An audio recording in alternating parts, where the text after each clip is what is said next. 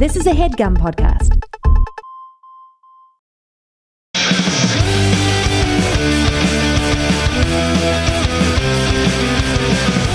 Yay, hello, welcome to Enemies. This is Liza Treyger, your host. Thanks for listening.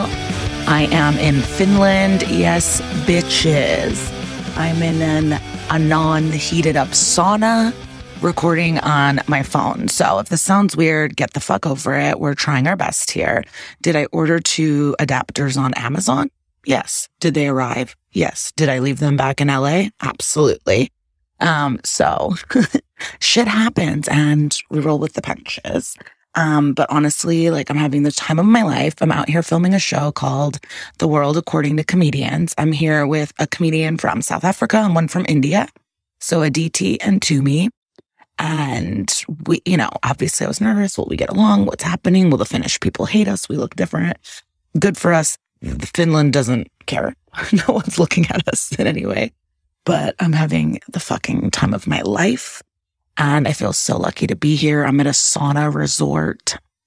And um, yeah, I'm by a hot tub yesterday while drinking this cool drink and looking at like, you truly feel like you're in a postcard at all times. And there's an incredible crew here. And I went fishing today, like with fishermen and on a little fucking boat and we pulled nets up and I fucking stabbed a fish in its neck and bled it out, which um, felt weird.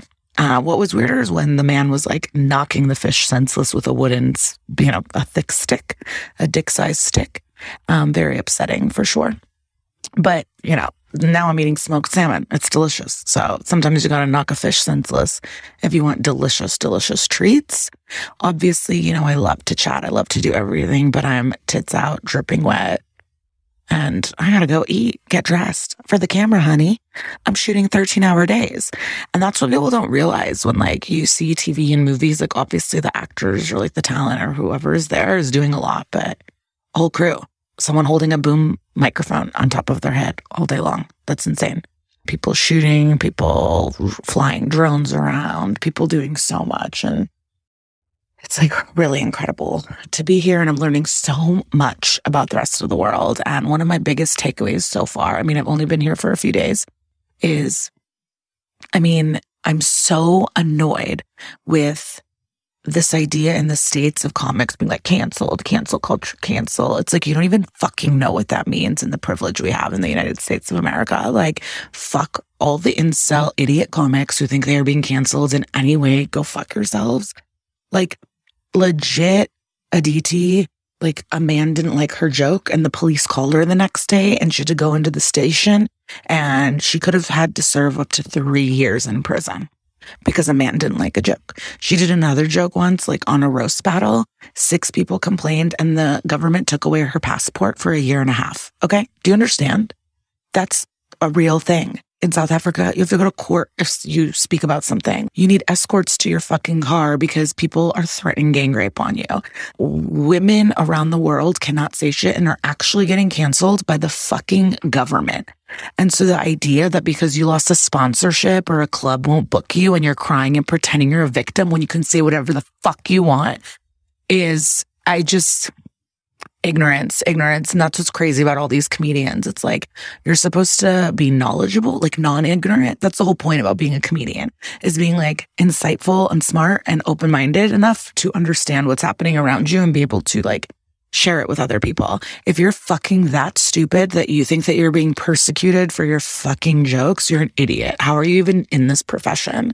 It's appalling to me and I'm learning so much and I'm so thrilled to be able to meet people and get enraged again and again about these fucking white dude piece of shit comics that I've had to deal with for years, thinking that they're being persecuted in some way while legit women around the world trying to do stand up and do jokes and be badass and saying things are like getting their passport taken away getting money taken out of their pocket. Like these motherfuckers don't even know and they'll never know. They'll just keep getting their dick sucked and chuckle fucks all over the country, screaming on their podcasts about how they can't say what they want. Appalling behavior. But we're going to learn a lot. I am like so honored beyond belief for this guest. If you are someone who knows about Emily Post, It is an etiquette touchstone. I've talked to a friend and a listener, Ingrid. She said that she actually like gives the Emily Post books as gifts often. And it was, yeah, just a way for etiquette. And I'm learning a lot because I think some of you might be like, oh, that's exclusionary and snobby. And Luann de Lesseps, like, I don't know. And hearing, so I'm going to tell you who the guest is. So Emily Post's great great granddaughter, she'll explain exactly how many greats there are. Like, okay. And her cousin, like, honestly, Emily Post is a real person. And we're speaking to a woman named Lizzie Post, who is a descendant of Emily Post and has continued in advancing, adapting, moving with the times in terms of etiquette and really helped me understand that it's not an exclusionary, like snobby thing, but it's actually a set of like codes and, you know, suggestions on how to behave. So people do feel included and respected. And it's about honesty and cool stuff. And you guys are going to love this. This is one of my favorite episodes. And I, I feel like I say this every week, but I couldn't believe that just a cold call DM on Instagram got me a descendant of fucking etiquette. Are you kidding? Love that. So this is Lizzie Post. She has her own podcast. She also I wasn't in a sauna in Finland, I would fucking tell you what it was called. And she also has a book called Higher Etiquette about cannabis weed. It was such an insightful, amazing, honest, vulnerable, cool chat. And I'm so fucking grateful. And um, also, I've noticed a lot of people in Finland, they go, good, good. Good, good. So, good, good, everyone, and enjoy this episode with Lizzie Post.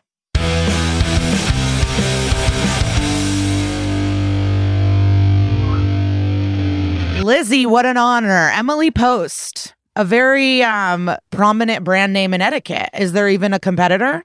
I'm sure there are. I'm really grateful to be able to say that we're America's go to source for etiquette. So it's fun. But yeah. there are a lot of interesting etiquette experts out there. so I did put on the Instagram, hit me up if you guys have any questions Yay. for the etiquette expert. And a couple people, no offense, were like, well, who are you? Like, who are you to tell people how to act? So what is the background of becoming um like an etiquette expert and telling people how to act? Typically, I think of myself as an etiquette author because there aren't any real like courses on it's not like you go to a particular college or grad program or something like that for it. So i find the expertise a little hard to get behind.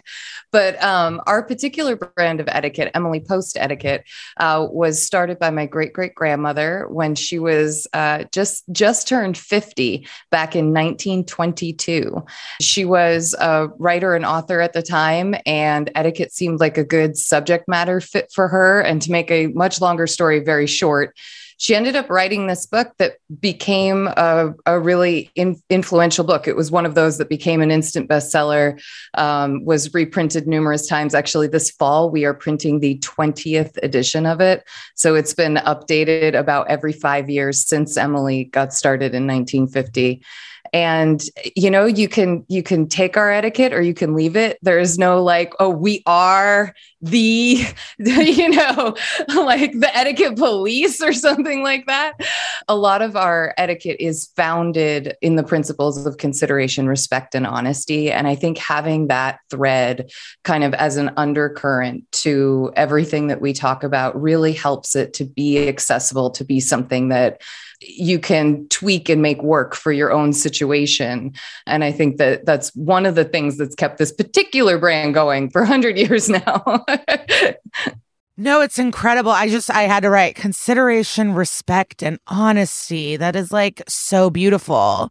You like it? But I do. But, you know, with honesty, mm-hmm. sometimes that isn't respectful, I guess. You know, like Very what is true. the line? I think one of the hard things along with each of these three things is that what might sound respectful to someone might not be respectful to someone else. What might um, sound honest doesn't always come out as a benevolent truth. It can often come out as a brutal honesty. I think that there's a, a lot of play within these very good, very encouraging, very Pollyanna words that we have to work with that actually a- allows us to dig deeper and really ask some great questions and some really hard questions about how we're choosing to interact with each other. But for the most part, when you are really trying to be aware of the people that are around you and your impact on them as well as their impact on you um, when you're able to look at those around you whether you agree with them or not and say you have value and worth and existence here. And and i plan to recognize that. That recognition is respect even if you're not agreeing if you're not picking sides like that, that has nothing to do with it. Just acknowledging that this other person deserves to be heard deserves uh, your best composure when you're speaking with them. That can go a really long way, even when there are differences at heart. But then honesty, being able to build trust with people. Um, I think that's that's one of the biggest parts of it. It's one of the keys. If you're, you know, you can be polite and it does not come across as genuine. you know what I mean? Like there's politeness for the sake of politeness, which I don't think lasts very long. But there's um, there's a real amazing bond that forms between people when they feel like they're being treated um, with a sense of honesty, a sense of um, people being genuine. And we can really build trust with one another when we have that. You're not going to get it right every single time. It's not always going to work. Apologies are wonderful things to get really comfortable at issuing and like understanding.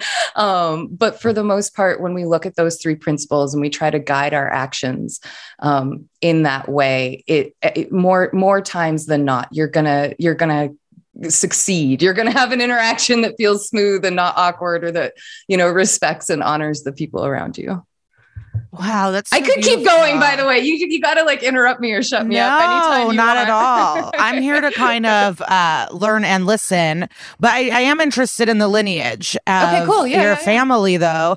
Did you grow up with those principles? Was there extra etiquette in your home, and did it skip a generation, or have all of you been part of this post? So life. Pretty much, I think all of us have been part of the post life. Uh, Emily's son actually worked with her, uh, and in 1946, together uh, they incorporated the Emily Post Institute, and that's the business that I run today.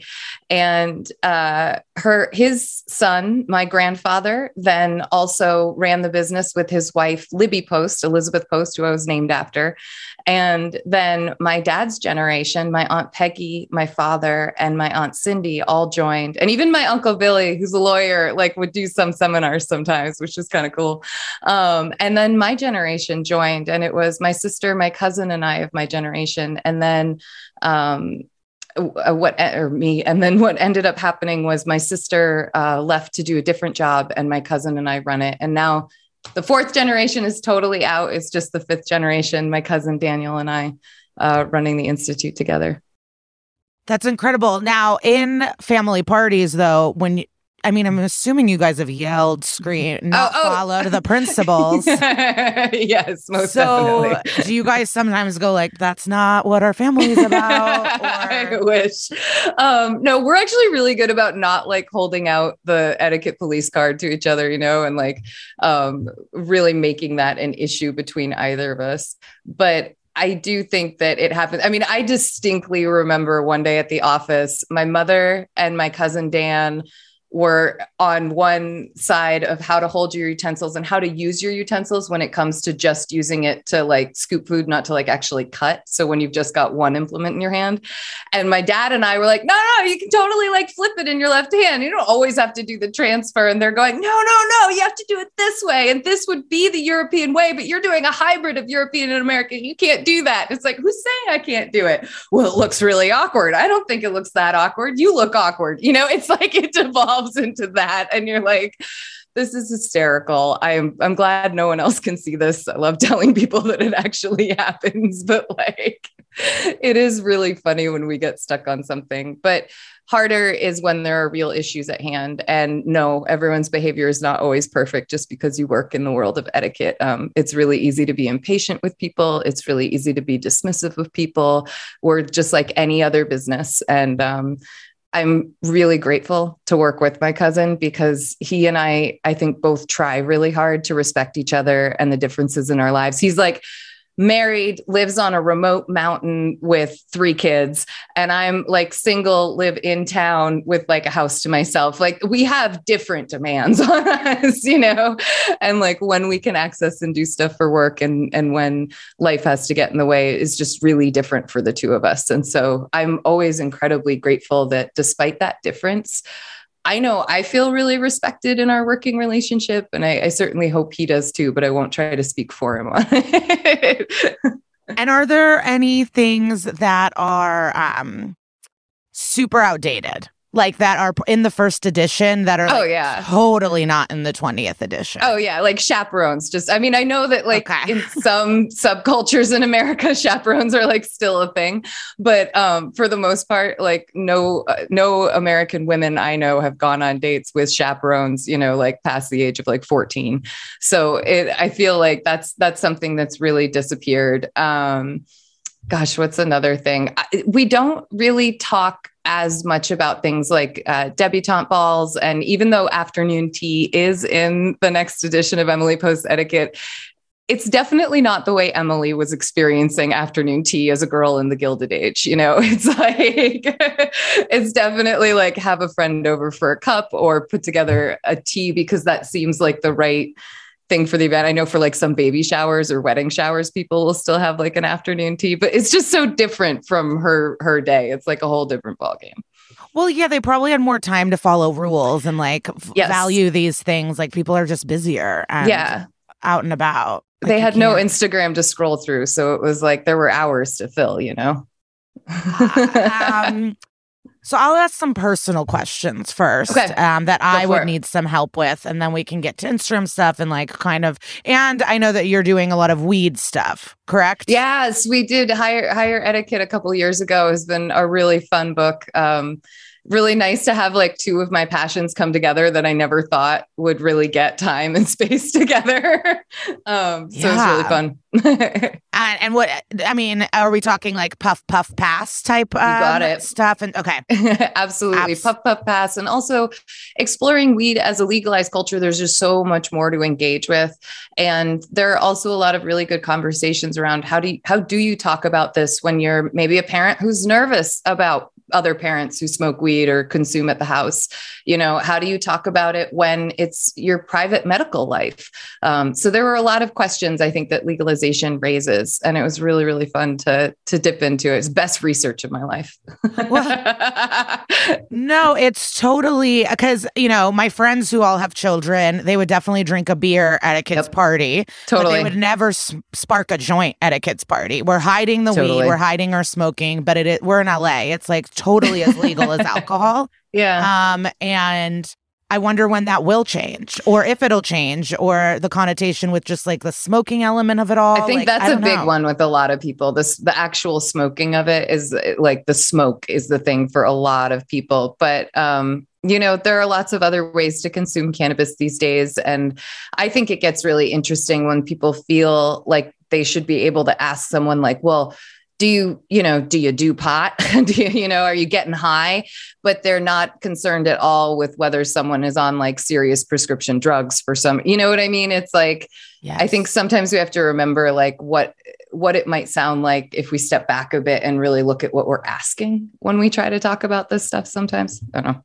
know Well, it's prying and judgy. I mean, yeah. at the end of the day, it's yeah. like such old school stuff.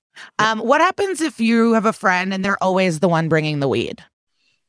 And well, you are partaking, but yeah. you don't want to feel like you're using them. Um, yeah. But I do have certain friends. Yeah. Where Frank, a former guest, but okay. he's always has weed when we're out doing comedy, and I usually smoke weed with him. And is that rude that I'm, you know, I tr- when I have weed, I'm always like, guess what? I have some today. Like I brought it. I remembered. But that it, sounds what great. Is, like, what is I mean, the vibe of that? I what I what I hear in that is um a I hear your gratitude for what Frank provides regularly and that you're recognizing that he he does something that you partake in and that you don't always have it right there to kind of reciprocate the favor. Um, but I also hear you trying when you do have a chance. And I bet he hears that too. So, like when you do have weed and you're like, oh, wait, I've actually got some on me today. Like, I'm so glad I get to smoke you up. I think that would warm any friend's heart and just like make it clear that you are aware and you're you're trying to balance it out. But also it doesn't sound like he's the type of person that needs you to balance it out either if he keeps offering each time. And that's also a, a lovely thing to like notice in that exchange. That is beautiful. Um, the beauty of weed etiquette something i hate yeah. is um, people lighting stuff for me. It makes me uncomfortable. Oh, okay. And I, that does seem like the polite thing to do. And men, especially, are always like putting a lighter to me to light Chivalrous. it. And I, go, I don't like that. yeah. And they, of course, take it personal. I have to explain it's not. It's just like, I don't know what it is. I don't really have like some traumatic story to. Not like your bangs lit to. on fire one day or something. it just makes me uncomfortable that close yeah. to my face, lighting it. I don't like the pressure. What if I don't light it on time? I just like to do it on my own own. Um, if someone is offering an etiquette type nice thing like that and you say no, that's okay. That's fine, right? Absolutely. And even if someone's making a courtesy gesture, you can say, Oh, you know what? I have a thing about lighting my own joints or lighting my own blunts, whatever, my own bowls, whatever it is. And I think anyone who's really coming at courteous gestures with a sense of wanting to be thoughtful and respectful to other people should take that that decline that you've just done and and run with it and be like oh okay. Like you know like uh, there's nothing wrong with that whatsoever. If anyone of any gender declines a courteous action whether it's a holding of a door or a chair or a coat any of these things it's okay for someone to decline them. And it's okay for the other person to just say okay cool. Like that's you know like it's the trying that I think is thoughtful. It doesn't have to be a completed act for you to get the courtesy point. In fact, if you tried to force it on someone, now it's like rude. yeah, I have a big issue, um, especially in New York. The the energy there was a lot of cheek kissing. Oh, and yeah. I don't like that. and you. multiple times with multiple men, I communicated that and they got so offended, defensive, and came at me in a way that was like, I just don't want you in my fucking kissing my face. One totally. time someone mispronounced my name and yet kissed uh, me on my cheek and it's like you don't even know me. You're like that's a double whammy. like, yeah, like why do you think you should be there but um so defensive. So I like what you said where it's like if it is true courtesy, it should be kind of welcomed if someone says no and then if yeah. it's not there's obviously something else to it if you're not like Yeah just accepting a no. The courtesy should come from checking in about the known courtesy, not yeah. from, like I said, yeah, not from the act being completed. But the huggers are another one, man. I remember when I was on the research trip for higher etiquette, I was out in Portland, Oregon, and this guy, we were kind of like at a club, and this guy came up to me and he did look really really friendly. He's got his arms outstretched and i'm i'm there like in a business capacity so i reach out for a handshake and he like bats it away and goes i'm a hugger and the next thing i know is like i'm enveloped like my entire body and it just it it was surprising and i was surprised that someone actually like blasted through my block of a handshake. That was uncomfortable and i think that we've really got to watch it on the hugging and the kissing when we're not sure if someone else is ready to receive those things. And if you see a hand come at you for a handshake you take that handshake. That is like the that is the polite go-to move there. It is not no let me grab your hand and pull you in for the kiss on the cheek. Like uh-uh. Like we well a lot of questions i got and i think this is probably COVID influenced was probably. like some people don't even want a handshake anymore. I know. You know, like I, I know. some people just are not into touching. Is that going to be a new foray to like kind of conquer in terms of etiquette of like post covid world well we've always dealt with it right there are certain certain cultures don't don't do handshakes sometimes between different genders sometimes just handshake isn't what they do and so refusing a handshake and and sometimes refusing it because like i remember my mom sprained her wrist and even though she didn't have a cast or anything, she had to tell people, like, I'm not shaking hands right now, we've had to deal with this before. And so we're just going to lean on the etiquette from those experiences and say, listen, if you're not shaking hands because of COVID, that's fine. If that's what you need to feel safe right now, just communicate that to someone so that they understand that this really common gesture of welcome and greeting and respect and, and even deal making isn't being blown off, but instead you're recognizing that you're not going to participate in the gesture, but you are still so happy to meet this person, excited about the deal, respectful of them. It's really important that you get that through, even though you're not going to engage in actual handshake, which communicates a lot of those things. Yeah, I think all of this is just like everyone's so self focused that everyone yes. ta- makes everything personal. Yeah. And that's been kind of a journey for me where um, I had kind of a weird interaction with someone that I love a lot yesterday. And I had okay. to constantly remind myself it's not about me. It's not mm-hmm. personal. It's what they're going through. Do not be pressed. Do not mm-hmm. focus on it. Just let it go. Mm-hmm. Uh, because we do take all these things personal. And I bet no one, you know, not no one, but oftentimes no one gives a shit. Yes. No, I think that's really true too. There's a lot, a, a lot of sort of um, really being hyper aware of little things that other people are doing. I don't know if it's because we've been in our own little bubbles for a good two years. And now as we interact with other people, it's like, oh, wow, I didn't notice that they do that. Or, oh, wow. Whether it's like run on talking or interrupting people a lot or not being able to follow a conversation, there's a lot of adjusting to um, higher volume of socializing again that all of us are going to be doing. There's going to be little, little weird things are going to happen. I feel like. Well, I'm glad you brought up interrupting. That I've um, I interrupt all the time, um, and that was one of the Instagram um, questions. Okay. Um, so this person was asking, how do I not interrupt a lot? I've been an interrupter. Also, I get annoyed when people have interrupted me. I've been on both sides because some of my friends are interrupters. I had Danielle Bayard Jackson on, and she's a female friendship coach. Okay. And we talked interrupting as well in terms of friendship. And she brought up like a lot of it is cultural mm-hmm. and how you communicate, how you grow up communicating. In some cultures, like that's what you do. You interrupt each other. Um, what are your thoughts on interrupting and cultural stuff? And is it this big offense? Because I have one friend who like so pissed one of our friends interrupts, and it's like, get over it. In terms of all of our human qualities, like it's you know, yeah, it's annoying. It's annoying, but like, does it make her a bad person? Absolutely not. So like, mm-hmm. what are is it rude to interrupt? Is it cultural? And like, yeah, is it something that people should be working on? I think that well, we can always be working on our listening skills no matter what. But I do feel like certain dynamics like my sister and I can have conversations where like you know half of the stuff isn't even being said it's like you're just reading each other's mind, finishing off sentences, that kind of stuff. And I know I cannot behave that way with other people or in certain circumstances. Um, I have certain friends who I know I've got to just sit patiently and wait for the whole story to come out because they actually will answer all the questions that are popping up in my head if I just let them keep talking, you know. And I have other people that you know I'm really close with, and you you are going to be asking questions as you go and getting caught up in the story, you know um, it's it's all a little bit about your rapport with the other person and how you two function. When it's not working well, I think it's worth paying attention to. And just the same way that we might recognize that someone comes from a culture or even just a family of people who tend to interrupt and finish each other's sentences and predict what the thing is going to be said and stuff like that.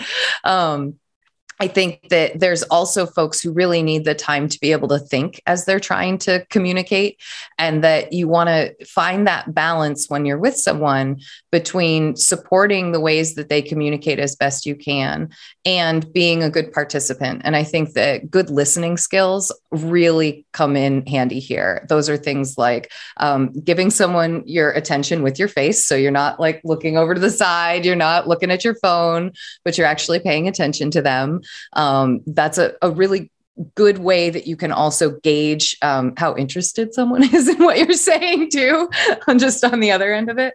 But i think that we also want to show that we're invested. So as somebody's talking it's okay to give little encouraging words like like oh i so know or oh i'm with you or i totally get that without breaking into a full explanation of why you get that thing or why you relate to that thing. Let them keep talking and finishing their story. You can ask follow up questions. You can um, de- you can certainly say something about how your life relates to that, but you don't want it to so turn the conversation that all of a sudden it's not about whatever the person was talking about. Now it's your story.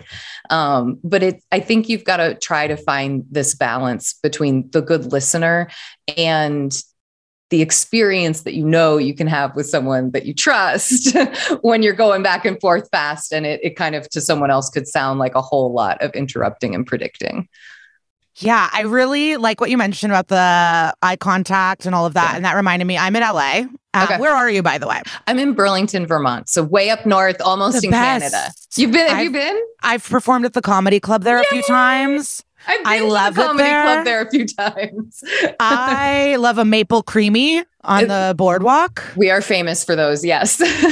Delicious and just like such a quaint area, such a beautiful walk. I love just eating a lobster roll on oh, totally. looking at the boats. Like it is such a great place. Nice. Well, you've got to come back and give me a buzz. oh, oh my gosh. But in LA, mm-hmm and New York, whatever. I'm in like showbiz, right? And yeah. people are gross. Like people want to network. people are excited by famous people. I get excited by famous people. Totally. But then there's some people that pretend they're not excited, but they will ditch you in a second to talk. Or like I've had experiences where it's like someone I hang out with all the time and then they are truly ignoring me. And then I look and I go, oh, you're trying to get attention from this famous person. Yeah. And just networking in general, kind of as a term, grosses me out. And then I know that other businesses, it's like, oh, yeah, I'm going to this networking event and I'm here to network. And that is totally acceptable. Yeah. but in comedy, like, I'm like, like networking is like kind of a gross like connotation to okay. I think um certain comic or creative people. But then also, is it something you do? Like, I don't know. What are the I don't even know if there's like a full question. Like, how do you not get grossed out when someone? I think it's the honesty. Honest, I think it's that honesty um tenant. Because if someone is exciting in the room, I'm like, oh my god, I'm so excited they're here, and yeah, there's yeah, a little yeah. bit of vulnerability. So then I don't have to. But I hate when I'm in a convo and you can see someone's eyes looking above you, looking around the room. Yeah, and yeah, yeah. Recently, it happened at this big event, but this person is probably one of the most powerful people in our industry. Okay. Okay. And so when he was looking around, when I just said hi to him, to me, I go, people are trying to get to you. Who are you yeah, looking yeah. for? Who are you looking for, bro? I'm like, like be I, in this moment for two seconds with me now, please. Just two was, seconds and then go to your room. You know, it was not like, even a full hello. And I was like, I would just ask how your kids. And I went, I go, why don't you go have fun? Like, I don't really need this. But it was this thing of like, you're the mm-hmm. one everyone's wanting to talk to. I know yeah. who you are. And so to me, it's also like, who can you even be looking for? I don't know. The yeah. eye contact, the um the getting to someone else, the networking, mm-hmm. like what is the line of like sliminess versus being realistic and like working on your business in some sense or just being a social climber? I feel like it helps to know what event you're attending. So, like you said, okay. some people go to networking events. That's an event where it is perfectly okay to have goals about meeting a certain number of people, meeting specific people. Um, you don't want to push your goals so hard that you're really losing your good business etiquette skills, right? So, I think that um, being incredibly dismissive of people would be in that category of pushing your goals so far that you are being rude to people. And I think that that's really important to recognize. But I also think that, like you, I think honesty can be really refreshing here and just saying to let's say you brought a friend to this event with you making it clear to that friend hey listen i'm really here to meet these five people tonight that's going to be my main goal. Like you're you're going to see me operating in a way trying to get to that. Like i don't want to be rude but if i get a chance sometimes i might need to say hey i'll be right back. And just letting the people that you're with know what your goals are so that you don't they don't feel like they're abandoned or they don't feel like um, your attention is elsewhere in a way that they have to question. Instead, they know what's going on. I think that can be incredibly helpful. And that would carry over into more of a social situation where something could turn into an opportunity, right? Whether it's a dinner party, whether it's a I don't know if people are still throwing cocktail parties, but cocktail party, like, you know what I mean? It's maybe it's one of those afternoon teas.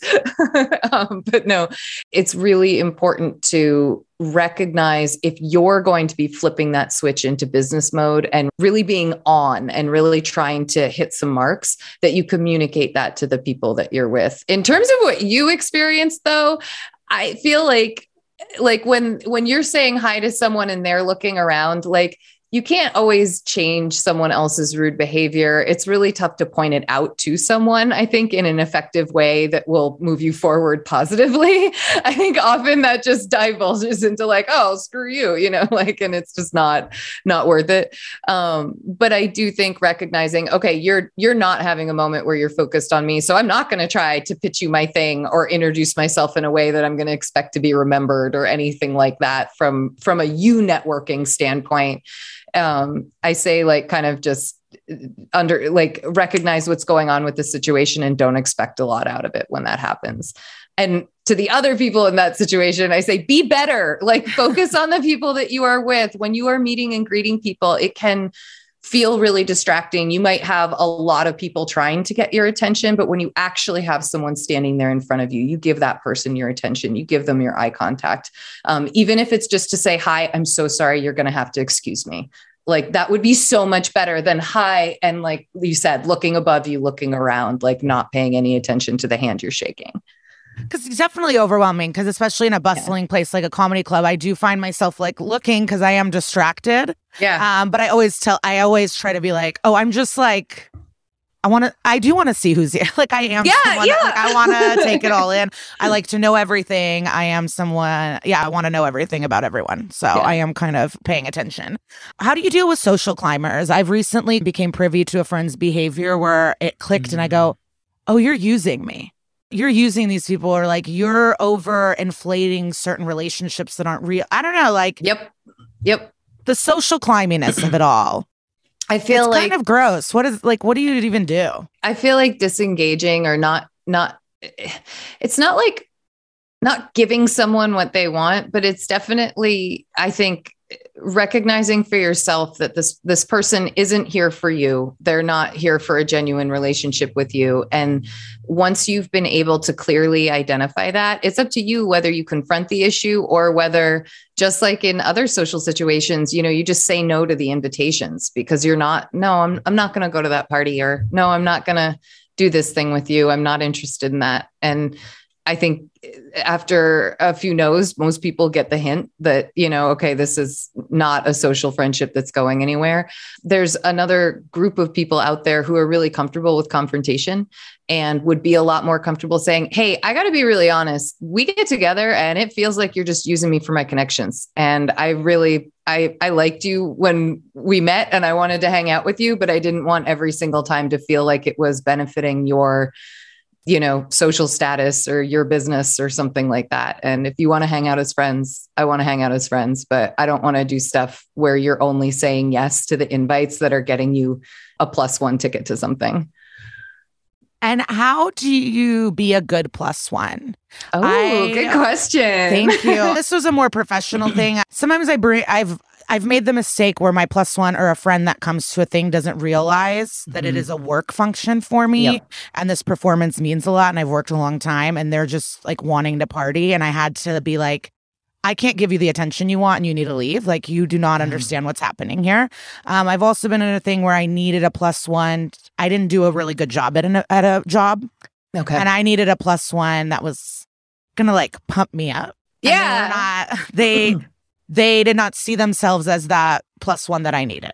But that was my expectations, and I made the mistake. Maybe I, the wrong person, or I wasn't see, clear communicating. But also sometimes it's like I need a plus one to this wedding. I just want to have fun and drink. So I know there's yeah. different layers of different plus ones and work of and where you are, but um, so you can answer this however you want. But like, how do you be a good plus one to somebody? I think that you are a good plus one by recognizing that you are going with someone else to an event that you are their guest. You're a guest of a guest, and that's an important thing to recognize because you don't necessarily know the hosts and you do want to know what type of role you're playing. And so if your guest host, which would be you in this circumstance, hasn't explained it, it's really important for you to ask, hey, what are the expectations for this event? You know are you try like just like with the networking event that we talked about like are you trying to meet certain people? Are you instead trying to be pumped up so that you feel really good about your performance? What do you need from a plus one tonight? I think that is a great thing for a plus one to ask when they um, first get the invitation to be that plus one uh, especially if the their guest host hasn't like um, actually uh, said anything about about what the goals of this event are. Definitely also important to make it clear what your expectations are. For instance, I I wouldn't typically expect a plus one to a wedding to contribute to the gift.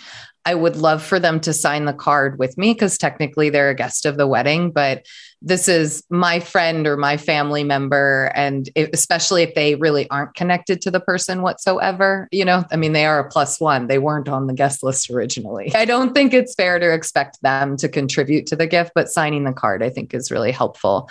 Good good plus one behavior is to um, know the event and what type of supportive role you are playing to i think make sure that you stay within your own limits when it comes to alcohol and weed and for some people maybe caffeine. I also think it's uh, it's important to be a good guest right? So participate in the event eat the food, dance on the dance floor, mingle with other people. Don't just stand in the corner or sit at the table. Make sure that you are there with the person that you came with, that you are engaging with them, and that you're doing the things at the event that they want to do. There are some occasions where a plus one can be freewheeling and having a lot of fun. They just were your, you know, you were their ticket in, and that can be totally fine. But it's really important that the guest and the guest they're bringing, the plus one, know that that's okay.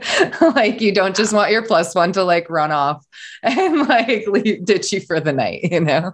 No. Um, and you actually touched on something that we did get through Instagram, mm. which is how much do you gift for a wedding? Ah, whatever is within your budget. So there is no need to pay for your plate or anything like that. It's really important that you get something you feel comfortable and confident with. So if the registry link already has all of the the gifts within your budget taken up, you can always use looking at the style and their taste from the registry to get something similar in kind that does fit within your budget. So you don't have to go with the registry. I think it's really important that people know that. There's no like, oh, they bought me a $100 gift for my wedding. So I have to buy them a $100 gift for their wedding. It really is based on your budget and, and what you can do comfortably. Yeah, nobody likes someone that keeps score oh my gosh, no. And like, how rude is that to be like, you owe me this? It's like, we live totally different lives. Are you kidding me? like, well, what happens if you have a super wealthy friend yeah. and they are generous? Yes. I um, do you? yes. I've had a friend who recently became super successful in their line of oh, work and they so deserve cool. it and they're incredible. Yay. But a part of me doesn't want to Venmo them as often yeah. as I would. totally. But you don't want to use someone no, I say always like if it's if it's more group stuff that you would typically split with other friends, always offer. I have friends who they always pick up the check. I will never be allowed to pick up the check, but I always offer every single time because it would be great if once in a while they would let me pick up the check. I I think saying thank you, being appreciative of the generosity that does come your way. My friends that I'm thinking of in this department have surprised me in a number of ways over the years and I I know that I can't do the same things in return and sometimes that's part of the reason why they're choosing to do something nice for me. I try really hard to be very grateful to show that gratitude and appreciation with my words, with a thank you note, uh, which she often always laughs at. But you really want to make sure that someone knows that you really appreciate it. And then when I get a chance to do something for them, I take that opportunity. So these people are are really big fans of puzzles and there and we also um, together used to you know just for fun like play the lottery together. And and the whole time we'd be hanging out we'd be dreaming up what we would do with our winnings. So i found this puzzle that was a lottery. Like once once you put the puzzle together you like snap a shot of it and you're in a sweepstakes or something like that. And it's like this stupid little thing. It could not equate financially to all of the amazing things these people have ever done for me. But it was so on the nose and she freaked out for it. She just loved the gift gift. Like, was no, so it's a really into good idea. You Just know what I talking mean? about it. I'm like, I love that. doing what you can and doing it really thoughtfully and well when you're on the receiving end is really important. Vice versa, when you're the person who can be really generous, I think really recognizing that your friends probably can't contribute back the same way that you're able to contribute to them. And you have to figure out whether you feel okay with that or not. My hope is that the people come first and that the relationships and the value that you get out of the relationship is really what matters here rather than the intrinsic value of, of the things and the food and the, you know, good spirits that you all have together. Okay. I just heard something from someone where they are well off and love to eat delicious foods, Oh, and their yum. friend comes, but they don't share. okay, their friend watches them eat. That's fucked up, right? That's really weird. Yeah, no, if you, I mean, I, was like, telling another friend who's an immigrant about it, and she was like, Yeah. "Can you even imagine?" And I was like, "Mm, "Absolutely not. I, if I have the money to like buy a bunch of food, and I'm like, please come with me. You're eating it with me." So absolutely. it is fucked up that this person Yeah. just eats the food and his friend watches. yeah, no, that's really weird unless that's like a part of their relationship. But I think that, like, you know what I mean? But I feel like um, Um, it's one thing, right? If you've got like, I don't know, I'm picturing rich people with like caviar and champagne, like ready to go in the house and that kind of thing. It's like you don't have to bring that out every time your friend comes over. But if the plan is to like eat this amazing dinner or to cook this amazing food. Yeah, if you're inviting people over, you're including them in that. You're not inviting them over to have them watch you eat it and then you serve them something else or nothing. Like that's super weird. It's weird. Like So, um, my family, I think a lot of immigrant culture, or if you Okay. grew up a certain way, if you come over, you better eat. What do you do if you go to a home where declining food is rude, but you're not Mhm. hungry, you're struggling with some food stuff, whatever it is? yeah, How do you um, navigate that kind of situation? I think this is some of the hardest stuff that we deal with, and not just from an eating disorder perspective, but from uh, there are oftentimes things we're dealing with personally that we aren't always interested in divulging socially. And yet it impacts our social interactions. And that can be really, really difficult if you're not willing to talk to people about why you might not be engaging in the meal portion of the evening. Um, I think it's really excellent the um, focus on mental health and just all of the struggles that I think we humans can face in this world. I'm hoping that people will get much more confident being able to voice those struggles in simple ways that allow others to understand some of their interactions or maybe awkward moments socially. Like if I'm not going to eat at a dinner, I would love for people to feel confident saying to their host, I I really want to come to your dinner party. I'm I'm struggling with some food stuff right now. Would it be okay if I just sat and joined in the conversation but didn't actually eat? And I think having that kind of host guest dance at the invitation, if more people feel comfortable doing that, I feel like you have a chance of getting more of the good socialization that can often help these situations and get the compassion and the sympathy for your friend rather than the judgment that might come their way if they were sitting there not eating or pushing their food around and wasting it and things like that. I think previously we would have said talking about your innermost feelings or your personal struggles is rude. And I don't think that any of us really see that these days. But instead, you want to be able to be confident about what is going on with you and communicate that in a way that you feel safe and comfortable with. I also like the new frame of mind of like stop pushing shots on people or food or whatever. If someone says no, Oh let them gosh. say no. Yes. Whatever their reason is, like no one has to explain to you why they want to drink or not, whether it's a, a diet, an addiction, a personal goal, or just not tonight. Preference. Yeah. Yeah. totally. Like, so, so I do love the new thing of just like allowing someone to say no and moving on. And I think that's becoming more popular. 100%. Like we really see it. Our next edition of Emily Post Etiquette really allows for a lot more of that. And I say allows, but it's like really, you know, your own rules. It suggests a lot more of that, I would say. It's really important, I think, to recognize that the pressure and the idea that just one way of eating, one way of living is the only way to do it is is ridiculous. I'm not a big drinker. I often turn down alcohol these days. I do not turn down weed very often. like, but I think that it's nice to feel a lot more comfortable saying no and if someone gives you cred for it, they're the jerk. You know what I mean? Yeah, absolutely. In terms of culture, race, class in this country, and in terms of etiquette, how do we like rectify or like go through this stuff and realizing it may come like from the gilded age you know like yeah. it might come from a place where we're not including all different types of people. How has etiquette changed or how can it be more inclusive? I'm sure you've thought about this. Yeah. Oh yeah. Most definitely. Yeah. it's a big part of our work.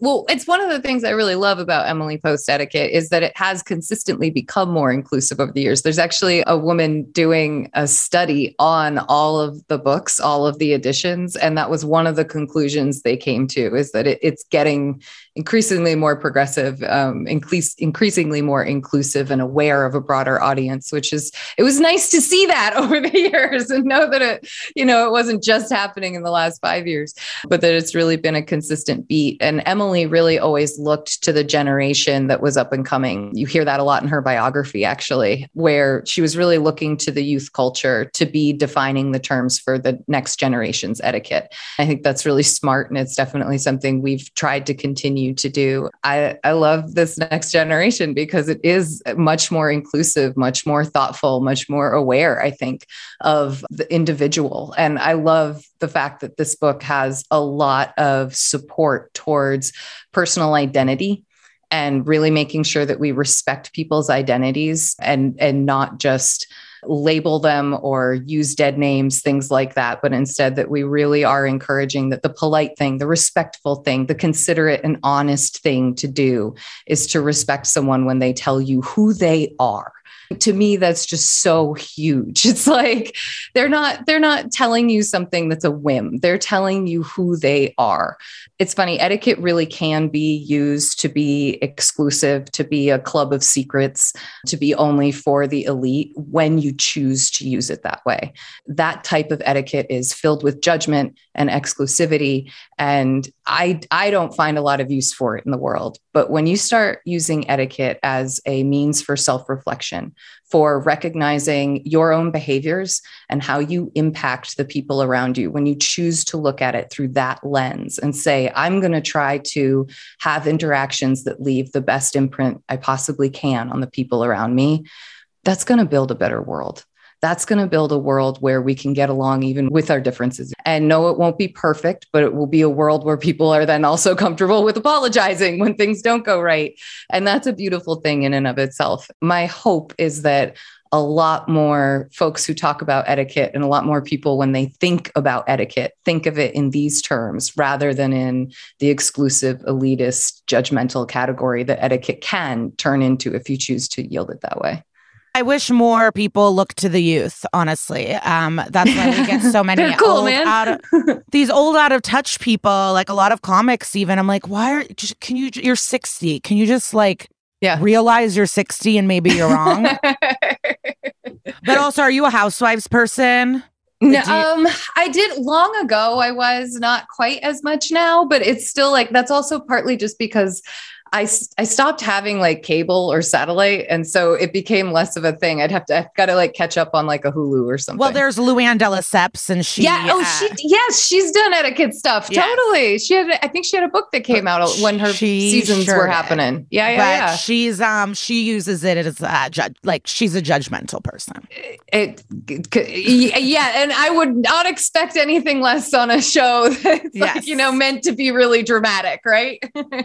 So I and the listeners know this. This has kind of been a through line through a lot of these episodes mentioning this one relationship in my life. Um, a friend of like, I would say 12 years and I um, are no longer friends. Uh, but the timing of this happened with a big life event okay. with this person. Okay. Um, I decided not to send anything, but I was thinking like, do you still send a wedding gift, a baby gift, a housewarming, mm-hmm. a congrats on like maybe a job someone's been working on yeah. for years and years, or they graduate, but you're no longer friends, but you've been with them on this journey. Yeah. Um, so that is something that I was struggling with. I decided how I decided. But what are your thoughts on a relationship is over, but something that you know that this person's wanted for a long time has happened and it's yeah. weird not to be a part of it but also you don't want to taint their experience that they're so pumped with, they don't like you anymore, or whatever it is. Right.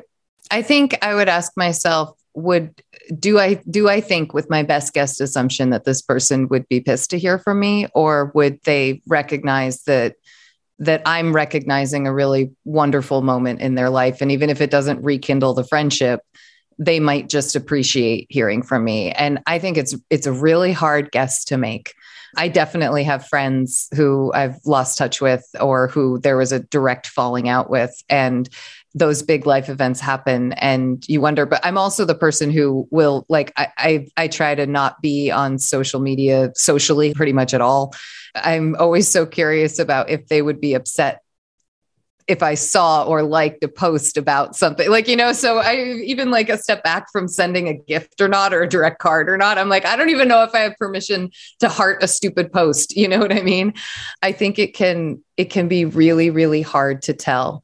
But what I, what I like about taking the risk of doing it is that at the base of this risk, you are wishing them well and as long as you don't try to use it as a stepping stone for some other kind of expectation about the relationship, I think that if you have the courage and the confidence to do it, I would probably say go through with it. But if if you're really feeling hesitant, it might be worth listening to that hesitancy in in your relationship. Only you are going to really know what went wrong and how ticked off everybody is or isn't or was or wasn't at the time. I know? wanted to, and by the advice yeah. of our mutual friends, I was told not to. Not to. There, I, I, that you know. Okay, so this is another route to go. Is kind of asking the grapevine a little bit and you got to be careful with who you ask, right? And we all know those friends that are either make things more dramatic than they need to be or who encourage reconciliation at every whim when really it shouldn't always happen. I think it's important to recognize who you ask, but sometimes asking through the grapevine or trying to to find something out that way can be good. It doesn't mean that the person won't find out. You try to ask something through a sister and the sister doesn't know whether it would be good or not. And then they ask the person, and now it's like exactly what you didn't want to have happen happens. and in terms of this, how do you deal with an enemy at a gathering party, inviting mm-hmm. enemies? Um, because what happens with this rift is it's put pressure on the people around us. Yeah. Um, I'm a little more chill in this thing. This other person refuses to be in the same place as I'm me. So, so sorry.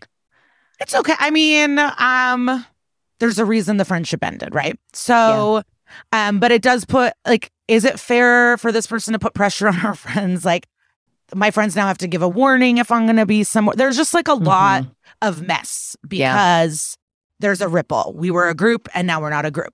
So, yeah. like, what do you do as a person throwing a party in terms of choosing? Do you invite everyone? Do you play these games? And or do you tell this person like we're all adults. You either are going to be in a room with them or not? Yeah. Um because they're also missing big events because they don't want to be around me and like i don't know. Yeah. Uh so what is uh how do you deal with enemies or people you don't get along with in small get together. I think as long as um, as long as we aren't talking about safety issues here i think that that if it's much more of just that social uncomfortability of these people had a falling out and everybody in this group is still friends with both of them that the way i ideally see it happening is that the two of you get invited to everything that other people throw because you're they're friends with each of you and that you have to each on your own figure out if you can behave or if you can't attend. Typically in etiquette, you don't ask who else is invited to a party because you're trying to trust that your host has put together something really great and you shouldn't be judging your invitation as to whether or not person X or person Z is going to be there.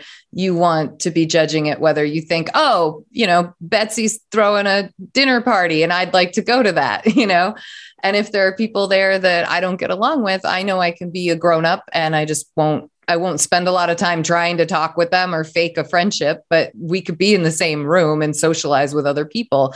I would really love for more of that to be the reality of how it happens. And I think much more commonly people will say, well, you know, is that person going? Should I not go? What do you think? And there's a lot of, like you said, kind of this background that happens debating about who's going to get to attend what.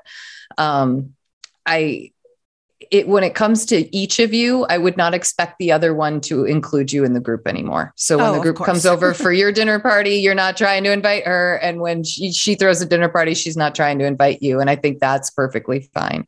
But the larger events, I think if the event has a celebrant or an honoree, the two of you really have to be on your best behavior. I think it would be really cool if you mutually decided to ignore each other. I think that's one of like the better things that can happen, to be honest. That's what's been happening. Okay. Can I ask you though, when that happens, does it feel unnecessarily awkward or does it feel like, whew, we found our comfort zone with this? Girl, not only awkward, we eventually um were at the same SoulCycle class directly staring at each other. Oh, like we were sidebar. I don't know how into SoulCycle you are, but we I'm were not, but now I'm get- getting a good picture. we were side because there's like rows that look just at the teacher, and then there's these sidebar ones, and we were opposite sidebar, Oh, and we oh. did not. I I So it's mutual ghosting, mutual ghosting. Yeah, I I'm because I'm someone I think I say more than I can do because a part of me wants to be like, can't we just say hi? Can't we just do some small talk? Yeah. Um, but when I'm in that situation or at this party, I get uncomfortable as well. I'm not some superhuman. So like Mhm, as much as I want to be like, oh yeah, I'm chill. I, I don't give a fuck. Of course I do. So mhm. I do feel uncomfortable. Like I walked into a party and walked straight up to a friend with a smile, and I was like, I don't know what to do right now. I feel very uncomfortable. I feel like I'm in a housewives show. Um, but we figured it out, and now Okay. yeah, it's just like full ignoring. It's full ignoring at these things. That might be the Opposite best that you can do. That just might Yeah. be and and as long as the other friends are expecting it and accepting it, I think you can actually both navigate that fairly well. My guess is that over time at some point either one of you won't socialize with this group as much or there'll be enough of a moment where you have to talk to each other that there'll be little cracks in the armor eventually. And and the, a third option it just stays the way it is for forever. I don't know this at least makes it your problem that the two of you aren't forcing on everybody else by doing a lot of i i refuse to come if she's going to be there. If you refuse to come if she's going to be there that's your choice. You know what i mean? Where etiquette would see a problem with it is when you're using that as a threat to kind of to, to like control the guest list. That would be a problem from an etiquette perspective. The Um, word control is a perfect uh, Yeah. word. I feel. Like it's not your party. You're not the one in control. What you are in control of is being the guest and deciding if you're going to go to the party or not but i think it, it is really tough when there are these kind of rifts or these awk- awkwardnesses within social groups and i frankly it sounds like you two are doing the best that you can as long as there isn't a ton of that background stuff like pulling the strings and trying to get either you not invited to something or you know what i mean this is a lesson I probably should have learned from life and just experiences. But the show Yellow Jackets really, um, oh i haven't seen it yet it really taught me and solidified this idea of like none of us are good and bad. We're just a series of choices and mistakes, and they either have consequences that last forever and are detrimental, or you can move on. And like, Yeah. I can't believe a TV show had to do that for me, but it was like this. Um, it it helped me uh, be like, no one is good and bad. No one. Yeah. Yeah. Because a lot of the characters in that show are like do bad things, but I still love them. yeah, yeah, yeah, yeah, yeah. um, and we all do bad things, and it's like what you choose, and I don't know, forgiveness and all of that type Yeah. of stuff. You should watch Yellow Jackets, though. well, it'll go on my list. it's so good.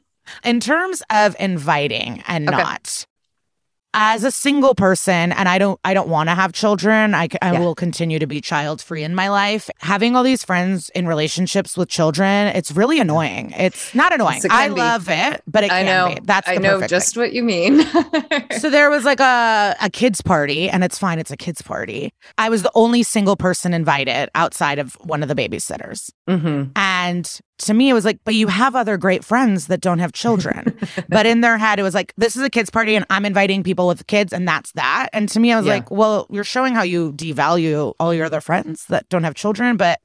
Also, it's your party. You get to do whatever the fuck you want, and you wanted all these kids to have a good time. But it was like, so am I just going to be cut from stuff because I don't have children? Or it, it just is stranger, even with plus ones, where it's like, well, you don't get a plus one because you're by yourself, and that's that.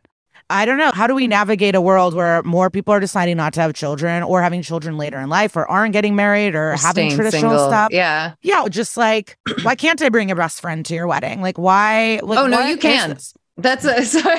Yeah, At but, least like- according to Emily Post etiquette, you can. But you have Um, to be given that plus one. And then a part of me was yeah, thinking you do in have the to future. be given the plus one. Yeah. But and so to me, I'm like, everyone should just fucking get one. But also things are expensive, yada yada. I understand all that. But also in terms of like, let's say I want to invite a friend, but I hate their spouse, and I'm sorry, I don't want your spouse at my fucking event. that seems rude, right? That That's is- yeah, no, that one does not. Unfortunately, well, I shouldn't say unfortunate. Maybe it is unfortunate, but that one, once you're a married couple or a very well established couple, so even if you don't get legally married, but it's just well known, you know, like a, a Kurt Russell, Goldie Hawn type thing, it becomes really rude to socially invite one of the couple but not the other and what i think is Yeah, so strange about me. that well, and what I think so strange about that is that like my girlfriends throw plenty of dinner parties where it's just the girls, you know. I don't so I don't know. That'll be an interesting one. We have a section in the 20th edition that's called Thinking Forward, where we actually ask for people's thoughts on some things like the fact that old school etiquette says that whether you attend a wedding or not, you are obligated to send a gift to the couple that's one that I think a lot of people question. Some people don't even know that that rule exists, you know what I mean? But other ones are things like uses for titles in the future. We currently only have one title that on its own identifies someone as a married adult individual. So that's that's the title of Mrs. Like there is no equivalent for Mr. There is no equivalent for Mx. for the for that. Only the the Mrs. gets that particular designation would guys and non-binary or gender non-conforming people be interested in having a title that represented them as married adults as an individual? I don't know. I think that this is a really good question to ask is should should we all automatically get a plus one to every social event if we are single? And also should you have to invite a spouse or a long established partner when inviting the other person to larger events, things like weddings where it's like really expected? I think these would be great questions to get a, a new finger on the pulse of the community about. I would love to because to me it's like, well, we're not friends and we actually outwardly don't like each other and it's obvious. And I think maybe this person would choose not to come to a big event I had. But just the fact that I have to invite them and, or Because that- they're with the spouse. Yeah. but I feel not discriminated against, but it is um yeah, you're coming alone to this event. So have fun Yeah. flying by yourself. And it's like I don't know, but I have a friend who was single for forever and I'm going to London for her wedding. And she Yeah. straight up was like, bring whoever the fuck you want to this wedding. nice. Very nice. I'm not going to have someone fly to London with me for this wedding. and I'm happy to go on my own. But I liked that she was like, bring She whoever offered. you want. Yeah. And that meant a lot. So I'm trying, I don't want to like um, blow anyone's cover. Okay. Basically, someone who is pregnant Okay. threw a party, but said no kids allowed for the vibe. Okay. Yeah. And um, I had friends who have kids, and they were like, well, she'll figure out soon how annoying this really is. and I think money breaks your brain, fame breaks your brain, and having children breaks your Breaks brain. brain. I agree. Yes. But it was like, yeah, she doesn't want your kids at this party. Like, I don't care. It's not about you. It's, f- yeah, you're allowed to not invite kids, right? Yes, you are allowed to not invite kids to lots of things. You can absolutely have dinner parties without kids. You can have weddings without kids. You can have. Um, Do you have to provide childcare or no? If you say You don't no have kids? to. It's really great when you can because, like, the likelihood is that it will help more people be able to attend the wedding. When you can't get that babysitter, or when the babysitter cancels last minute, and you know that there's going to be childcare available at the, you know, the hotel or the whatever, even just set up by the couple, you know, who who know a bunch of great babysitters locally or something like that. It's totally fine. There are lots of people with kids who really appreciate adults only parties. I think it's really worth recognizing that just because it can be frustrating to find a sitter doesn't mean that everybody in the world now has to throw a party that invites children. Yeah, because that's the thing. I have another friend, and I we we both kind of commiserate about this often, but Totally. we are so considerate of all of our friends with children. We're in our 30s. Mhm. Like we are so considerate of their time, their availability, what they need, everything, and their Yeah. children. And I just don't know if they consider us in the ways we consider them. Mm-hmm. And yet they feel like they're so selfless because they take care of their children, but in turn they become so much more selfish of their yeah. lives. It's just been like kind of a frustrating couple years in terms of that. I can totally relate to that or understand it. I think there's a lot of people who who also really would relate to that feeling that friendships really go wonky once people get married or once people have kids, um, and it's because the attention divide has changed. There, you know, where their focus is has completely shifted, and not only are they getting used to it, but you have to then be getting used to it, and it can be a really bumpy few years as you navigate that with your friends. And some friendships don't make it through those years and other friendships get stronger throughout them. I'm like, I'm so excited that two of my friends had a baby and it like getting together with them after their kind of first initial 3 months with the baby like they're just they're still so them. Like i hate to say it that way but they really are you know? It's like I, I felt so relieved that i love this couple so much and to not feel like i was going to lose them to a world of parenting was really exciting it's like really cool to hear the the mom talking about how she's crafting her new identity between like herself and herself as a mom. Just the places that she she's like one of my favorite golfing buddies. And she's like she's like i really want to make time for this. And like maybe if we aren't even going to play we could just like get in the cart and drive around with a glass of wine. I was like yeah totally. Like whatever you want. Like i'm just stoked that you're trying to like engage and stuff and that she was also really welcoming of me you know coming over, helping, not helping out specifically with the baby, but coming over, being there for dinners, being there on just an afternoon where nothing is going on, you know. And I I appreciated being welcomed into their new little family in that way. Um, yeah, I feel but, um I always felt that way and I still do in terms of like hanging out with everyone, but the yeah. pandemic definitely shifted the way I felt about it because the loneliness was real and then you oh realize you're just yeah. not a priority in any of your friends' lives. Okay, I And want, that is what oh. happened. And it, I'm not I shouldn't be a priority. Your children should be the priority exactly. and when life is happening and you're busy and doing the road, it matters less, but all of a sudden it's like oh i am i am no one's priority. And so yeah, it was I, very oh. selfish feelings. It's not even etiquette. It's like truly like oh i don't my core is not my core. No matter how yep. much i know they love me or their children love me or i'm welcome in their home it's like on their schedule on their yep. availability on theirs and i'm just like this floater. Yes. and so that's like where my feelings come from I hope that our, I mean, our generation, I feel like has more uh, single people longer into adulthood than many other generations have. I really hope that more people can start to get a, a, perspective on what that singledom can be like, even when it's really appreciated and chosen.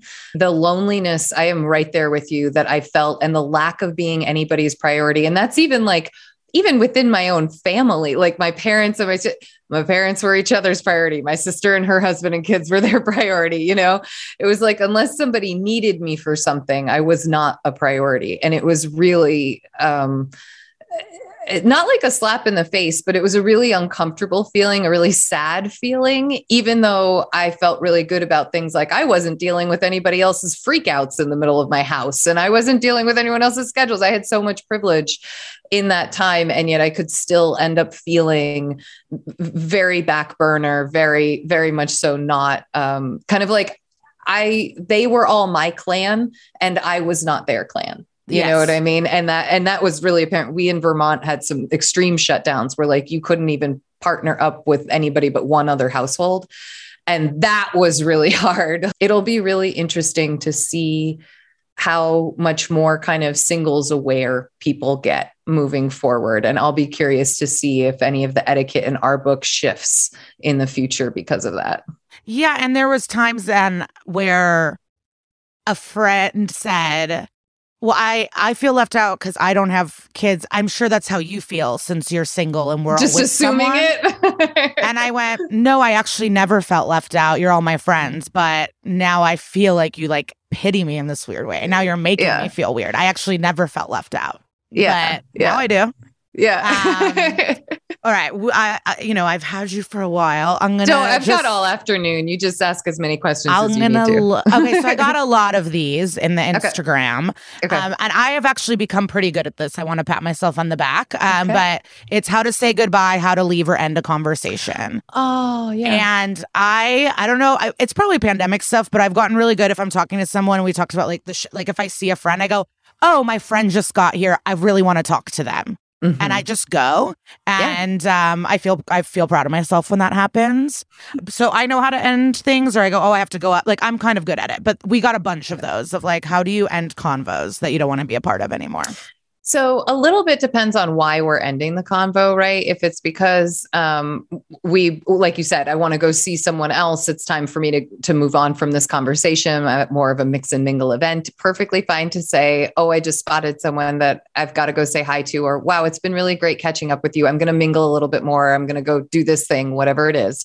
And you can excuse yourself that way.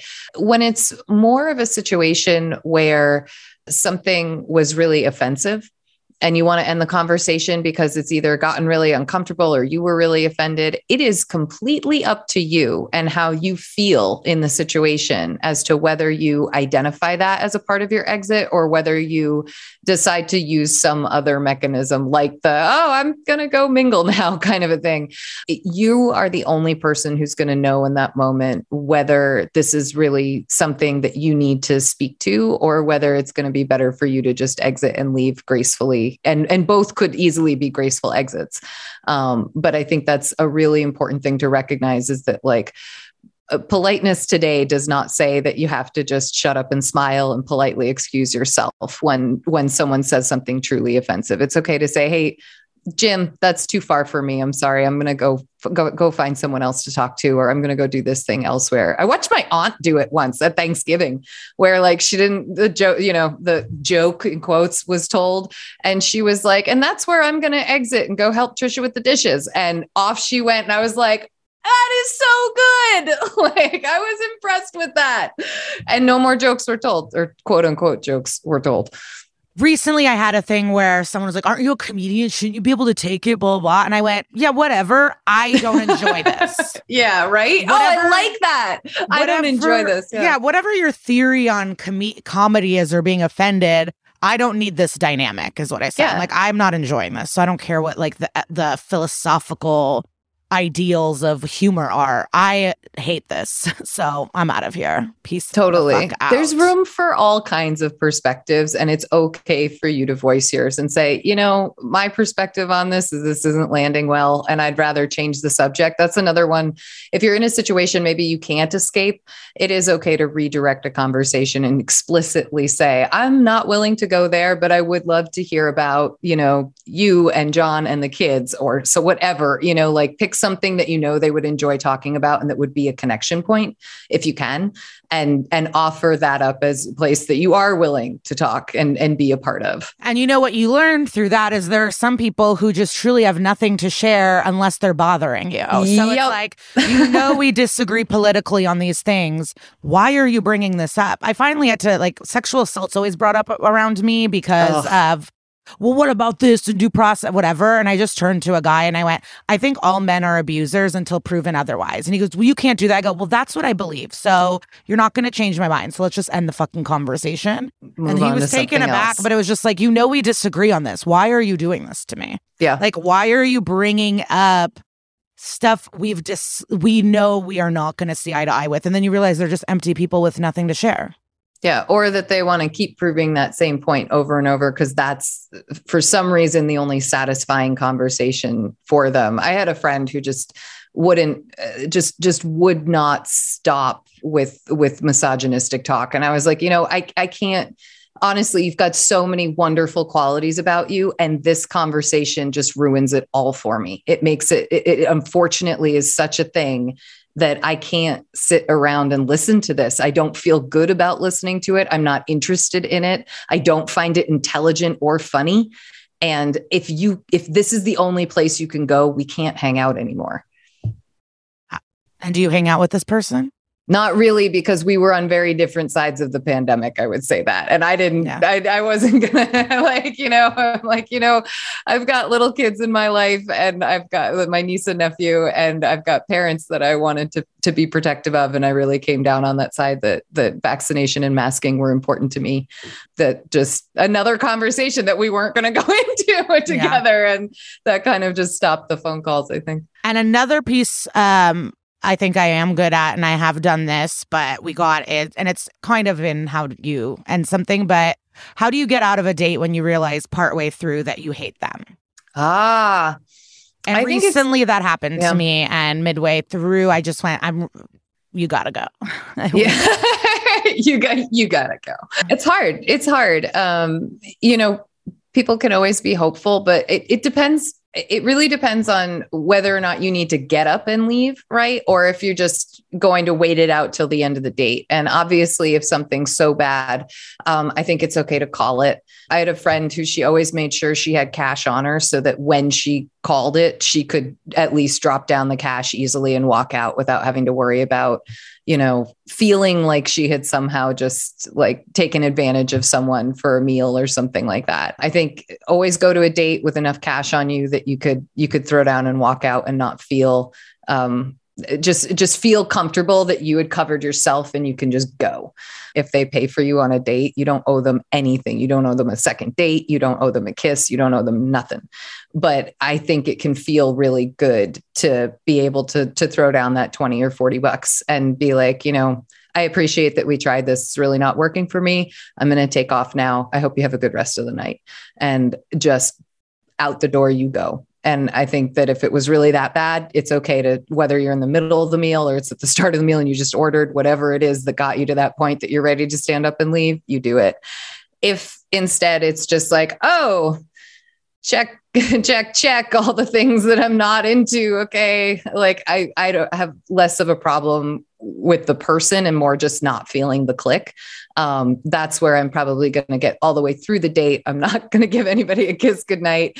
And i'll probably say you know the, it was really nice to meet you but i think for me this isn't this isn't going to go further than tonight. And then leave it at that and just i think saying you know thank you i appreciate it. It's always good to try but it's not for me All right. Someone wrote clogged toilet situation. I don't know if this is part of the Emily post. oh, we did talk about it. okay, great. And then uh, to add on, like, what if, um, what if like you period blood all over a hotel sheets? I don't know if those are connected. The clogged toilet, like, or the Hmm. hotel's messy. Do you just leave cash? Do you have to tell someone? And clogged toilet situation. So I guess like the gross, uh, the gross vibes. And is this just is this for where help me location? Obviously hotel sheets is at the hotel, but is the clogged toilet at somebody's house or is it the at the hotel as well? yeah, I don't know exactly. I just wrote clogged toilet situation. but um yeah, at a party in a home or at a restaurant, I don't know. I think when it comes to the period blood, I would probably try as best I could to like remove the sheet and put it under cold water to like get as much of it out as possible as quickly as possible. And I think that would be true whether I was staying as a guest at someone's house or whether it was at a hotel. I can't say I've ever run into this problem, but I, I can imagine that it does happen. But that might just for, for my own like level of I wouldn't want someone else feeling like they had to deal with it. And the stain has the best chance of being removed if it's dealt with quickly with a lot of cold water. So that that would kind of be my go-to there. But um, if you're done and leaving the hotel, I, I mean, I definitely leave a decent tip. You should be leaving a, a tip for any kind of housekeeping every day that you're there because housekeeping often changes. But I'd also make sure Well, now I- they're screwing housekeeping people and using COVID as an excuse and that's saying like ridiculous. Yeah, their new thing is like we don't do um turn down we don't do anything unless per request by this time and um Adam Conover he has a show called Adam Ruins Everything and he did a video that it's actually not about COVID and it's now hotels get to not pay housekeepers because yes, um they get to pay them less cuz now they're only doing it when people check out. Wow. Yeah. Okay, so that's the kind of But I thing that- always tip. I didn't Yeah, grow up that way. tip. I Oh, really? learned Yeah. I learned from girls on HBO. That's when I was like, oh, I need to be leaving money all the time. Like it didn't I didn't you know, a lot register. of these things you're like raised doing or not. And so yeah. since I didn't grow up in this culture, like I, I grew up in this culture, but my parents were, it was like, I didn't know about thank you cards. Like that's totally how I was raised. And then American people were doing, I was like, oh, okay, you have to do this or that. And tipping, housekeeping is one of those things for me where I learned as totally. an adult on my own. Totally. And I think that's a lot of people's experience with um, things like that. And also like holiday tipping at the end of the year. That's when I find a lot of people get exposed to once they're like at a company and it happens at a corporate level, then they start hearing that it happens on more of a social level in your personal life.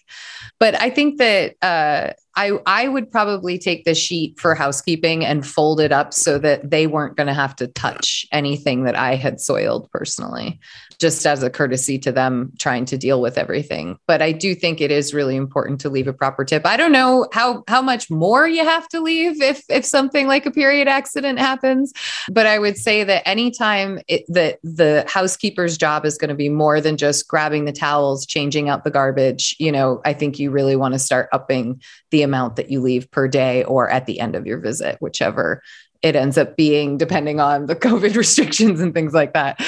Um, so I think that's the case when it comes to staying at someone's house. Definitely tell them, don't just leave that as a surprise. And that would go for any kind of mistake that you make at someone's house or any kind of accident that results in something being ruined, stained, or um, needing a good cleaning after you've been there. I think it's really important to tell people about these things and you make the offer as best you can. If you're able to offer to contribute something towards getting it fixed or repaired, or cleaned, I think that's wonderful. If you're not, it's part of part of entertaining other people is accepting the fact that there could be damages, right? I mean, you don't like yell at people for getting lipstick on your napkins when you were the one that put them out for the person to use you know if it's too precious let it be too precious and don't use it don't have it out put it away you know it's like uh, didn't we all learn that like throwing high school and like college parties at our parents houses and stuff? Like you put all the good stuff away so that it doesn't break. Um yeah but, but people because I, I, was gonna ask this but it's like people yeah. are just out of control but there are some things that you know not to do and yet some people will always be like oh are you pregnant again? or like oh, oh my gosh number I know, two. Right? like people still continue to do the most insane things that have been like taboo or like not etiquette forever. Yeah. yeah. People will just ask. I someone just had a baby via surrogate, and I, I saw in front of my eyes. I saw someone ask, "Well, is it your real baby?"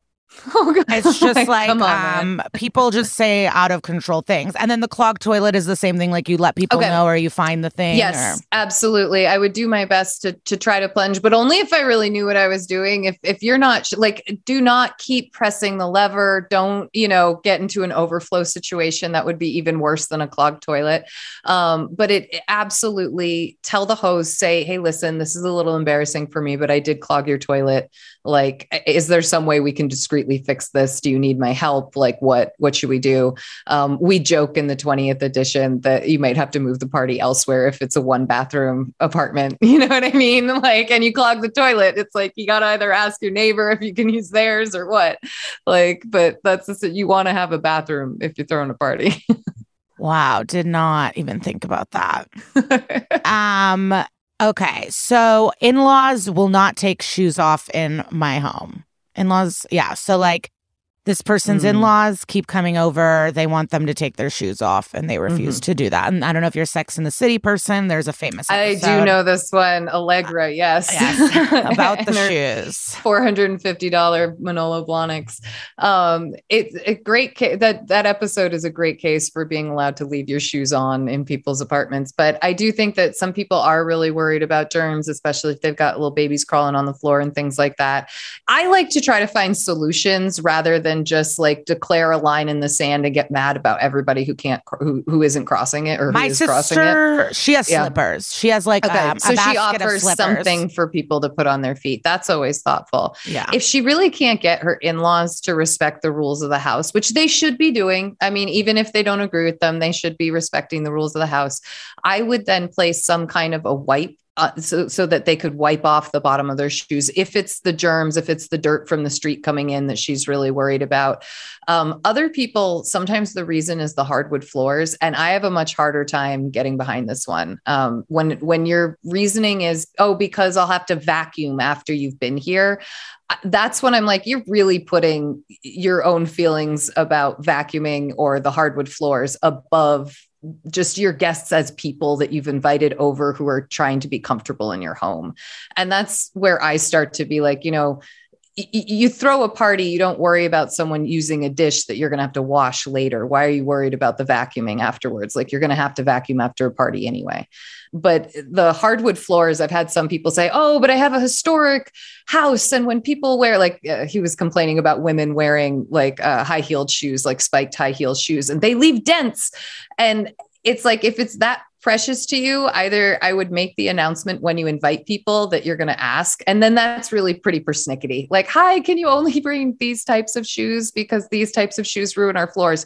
If your floors are that precious, then you're going to have to start making asks like this. You're going to have to be that person because otherwise, you're getting mad at people for something you haven't told them about and it's your own situation it's not theirs as a host you're supposed to be making people feel comfortable Ah, that is very good. Okay. we just have a couple more from Insta and then you can do like some final words, even though I can ask you things forever. Cause one of my, well, I can just, do this for forever. Like I literally love this. okay. that makes me happy. This is something, this is not an Instagram. This is personal. Okay. Um, I get involved in people's business in a way. Like okay. if I see something, if I see someone yelling at someone at the airport or, mm-hmm. um, if like my famous one, was there was just like a man at the table with a bunch of women and he wasn't letting anyone talk and he just kept talking and I I just turned to the table. I go maybe you should let some of these women speak. You keep asking questions and not letting them speak. And the people I was with were horrified and they were like yeah. but then I saw that the women got to speak at this table and the man shut up. He didn't even argue with me. Yeah. And that felt good. Or like if someone's trying to budge a whole line I'm like we're all here yeah. I just have a question. We all just have a question. Get the fuck to the back of the line. So I I have like this white savior lunatic. Like I do, I ha- I get off on like um inserting protect, yourself. Uh, yes. Yeah, yeah. Um, is that rude? Like that's obviously rude, or I would are... say like uh, I mean it's both rude and comical. Like because uh, like the way you're retelling it, I'm enjoying it. I'm glad you're doing these things. Um, I, I don't. I like the fact that the guy didn't didn't give you crud back for it. Um, I think that you know pick your time and place. I'm often someone who will do the like like I'll commiserate with the strangers around me kind of a thing. You know um, every now and again, the other people around me were not looking for me to commiserate with them at all. and you get that, like, okay, lady. And I'm like, oh, great. Yep. Maybe I am a little lonely. Um, but no, it's, it, I think you really got to pick your battles. The one thing I will say is that you never know how a stranger is going to react. And there was some story uh, years ago, I think it was in the LA Times, and it was about um, these people had gone to the movies and the guy next to them at the movies was texting and or they were texting. Somebody was texting and there was light being thrown into the movie theater and the guy got so like pissed off about it he left the theater came back with a meat thermometer and stabbed a guy in the neck. Like it was just like uh, uh, that that's the kind of stuff where it's like if you if you're the one to address it like you just you have to be so careful. You don't know where people are at. You don't know their mental states. Like it, it, people uh, to strangers i mean look at what we do to each other on the internet. Now imagine the in-person version.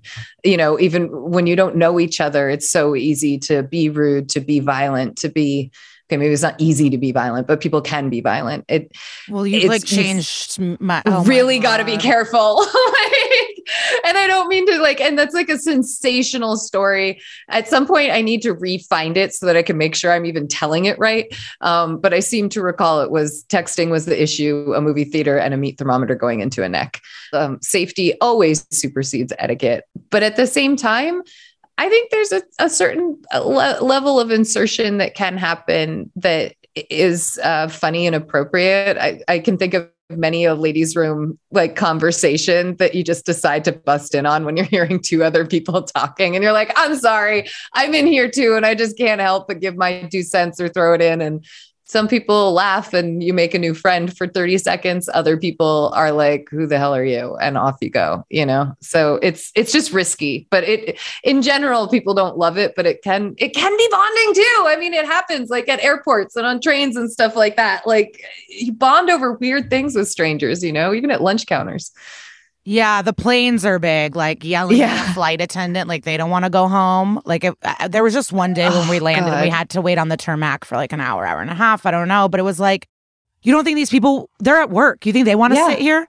What the fuck? Like I was just mad at the way people were screaming at these people that were just had to do their job. I mean, it's giant planes. We're in COVID. There was a labor shortage. It was just like I just couldn't believe people's behaviors on flights. But okay, sneezes and farts why are they viewed differently in society? Um, why can't you fart but to me it's because it smells right? That's like i think that's a big part of it um in in general the, the yeah gas that's that's coming coming out as a fart definitely has more of a i think potential to gross people out than a burp or a sneeze. Um even though burps and sneezes can still you know launch things um which i think is another part like gross part of it. But for the most part with etiquette we try not to gross each other out. And so far our society still really views farting as gross um, and yawning is fairly rude, even though a lot of people do it. If you're not covering your mouth or saying, oh, excuse me, like some people can get really, really offended by yawning. Yeah. They I'm not in that camp, by the way, because it happens to me all the time. And so I'm like, I'm like, no, no, don't like, don't persecute people for yawning. It's involuntary. Damn it. yeah. Um, yeah. With farts, it's just like, yeah, it's fucking gross. Um, it smells bad. You're ruining someone's day yeah and you know do do what you can to control it excuse yourself to a restroom or outside or even just another room if you know that it's going to be a bomb ah. Um, elbows on table. That's old I'm school, right? Right now. Like, so eh, no, that's actually mistruth. Elbows can go on the table. My eh, even we have got a great quote uh, that we put into the book from Emily on elbows on the table. And she she actually talks about it as like if you're using it to gesture if you're leaning forward and she goes into this little bit about how it creates such a beautiful figure for a woman. Um, we'll skip that for this generation but um, that leaning forward being engaged using your hands to talk that that elbows on the table can actually facilitate a lot of that. But what you don't want to be doing is using your elbows while you're eating. Number one it can make it actually hard. You get like weirder like little t-rex arms going on if you're leaning and trying to cut. Um, but if you're like hunched over your food shoveling it in these aren't in engaging behaviors. They're not ways that make you look approachable and invested in the table around you. And so that's kind of where the the elbow thing comes from. But it's also fine to to rest like the your forearm on the table. That's another one, especially while you eat. Some people do that. They're gonna cool. be very happy about that. And like the other thing is like don't like use your out like to hold your head up. You know what I mean? It's like you don't want to look like you're tired like at the table. So that that would be the other one outside of eating where you wouldn't want elbows to be used that way. Well, that reminded me of one of my own. Okay. I was really mad at someone recently because they told me something mean that someone said about me. And I was like, why are you telling me? Oh, this? I hate that. I got screenshots sent to me of like someone saying mean shit to me about me. And I was just like, okay. How is this helpful? Was that your response? Like, how is this helping me? No, I got mad. I was like, fuck yeah. this. And then I thought about it more and I'm like, why are you showing me this? Like, I could have yeah. lived my life not knowing this and had like a yeah. fake time with this person. It's, ro- it's wrong to tell someone that something's. When is it appropriate to be like, someone mm. said this about you? I think it's really hard. Again, you've got to gauge whether you think the person would want to hear it and be able to address whatever it is. If if it's like crap being said on social media by like you know someone who is in the audience at one of your shows or something like that it's like that's like that's just the same kind of chatter that lives online all the time i would not be screenshotting that and sending it to my friends if it was something where like I know you to be like really passionate about something. The thing that's being said about you is calling that into question. Instead, what I might do is ask you and say, like, hey, um, would you would you want to know if if something was being said about you on this type of a topic? Because I know sometimes who's going to say no? stuff off. So well, I don't know because like I've said no to that kind of stuff. I'm like, no, I really don't want to know what the comments say. Like, unless it's because I made a mistake and was rude or dismissive to a particular group of people that I need to learn from. No, I don't want to know what some asshole in whatever who's under this screen name is saying about me. I don't care. Um, so I think it, it does kind of depend on the situation. And if you can ask someone first before relaying it, that's good. But if I I tend to say like don't go there. Like don't send that kind of stuff to people. Don't don't try to stir up trouble if you don't need to if there's not a really good reason for it. I, I think there are some things you'd want to know if people were saying it about you and other things that it's like pointless. And I think what's really hard is getting someone else to use your filter for that. So it's kind of like general rule try to avoid sending people this kind of stuff for your particular situation, I might talk with that friend about what you're willing to be exposed to in this department and what you're not. That way they can have a gauge because clearly they did not gauge this one correctly. No. And the addition to that is yeah. if you find out like, oh, this person says something about you, but you can't, you can't say anything. And it's like, ah! well, that's now it's even because they don't want to get in trouble, but you just told me these horrific things and now I have to be nice to this person. So I had to tell them, I'm like, I'm sorry if that breaks your confidence, but like that's fucked up and I'm going to say something. And yeah. I, I, well, know, at least you were honest about it. You know, you're like, like no, listen, I can't in. keep that secret. Like, I can't keep that a secret. I, no. That's that's a big thing. Yeah. Um, other just um, I think this is the last one. Um, rip a piece of bread and then butter it or butter the whole piece of bread. so at Emily Post, we do go by the rip a, rip a bite-sized piece off, butter it, and then eat that piece and then rip another, or rip like two or three pieces and then butter them one at a time as you eat them, you know. Can you dip the bu- I I'm a dip I dip the butter. I dip the bread in if the butter. If you have if you have your own butter, you can dip, but if and and I like I remember being really grossed out one night when my mom's friend was she was dipping the bread into the butter and then dipping the whole piece of bread and butter into the salt and then eating that but she wasn't only eating that one bite she was taking a bite from the bite she tore off and then doing it again. So it was double dipping and it was to the butter and the salt. And I, I just remember this is like a woman who's so classy and like was brought up like super proper. And I was just like, that's just nasty. I'm not dealing like that. I'm not eating that butter anymore. Yeah. So if it's your own, go for it. If it's the communal dish, I think it's a little more questionable. I would I would want to spoon some from the communal dish onto like my bread plate or something and then use it any way I want. so it's the ripping of the bread. That is beautiful. The ripping's good though. Ripping's good. You don't want to make a butter sandwich at the table with other people. On your own, with family, totally fine. So that's all that I have for today. I, okay. I have kept you here so long. Any this final... so much fun though. Thank you. this was like a dream. I mean, there were certain friends when I told they were like a gap. They were like, "Oh my god!" I just feel like Emily Post has been a part of our lives for a very long time. Oh, that means so much to me. And Thank I don't know you. if it's the Virgo in me or not, but I like to read rules, and yeah. um, so I spent a lot of time on the website. Um, ah, yay! We're gonna have to get you a copy of the twentieth when it comes yes. out. Yes, no, this was huge for me. But do you want to give like maybe your favorite rules, misconceptions, or like what thing people always get wrong, or what Emily like your yeah. final kind of thoughts, and then um, if you'd like to just tell everyone your podcast info, the book info, okay. or where to like find you, and the higher etiquette book, and all of that stuff.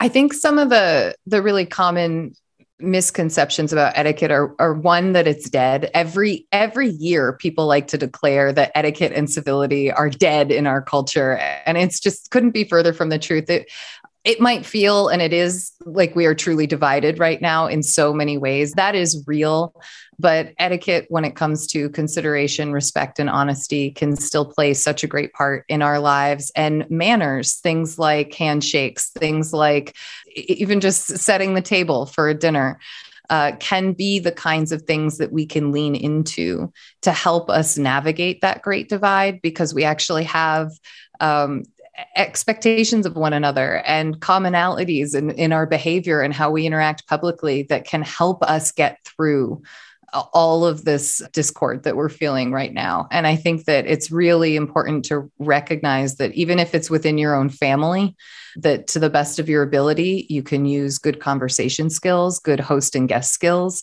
to be able to navigate some of these really awkward situations well together, especially when you're really keeping that consideration, respect, and honesty at the forefront of your brain.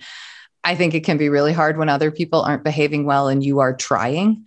And I really want to encourage people to take the etiquette high road whenever they can. And that's not so that you can stick your chin in the air and feel like you are up on your high horse, but it's so that you can feel really good about your own behavior and how you're participating in situations, even when other people not, might not be participating well. And again, that's not to fluff you up, it's to simply give you an access point to, to kind of stay to your own true etiquette north.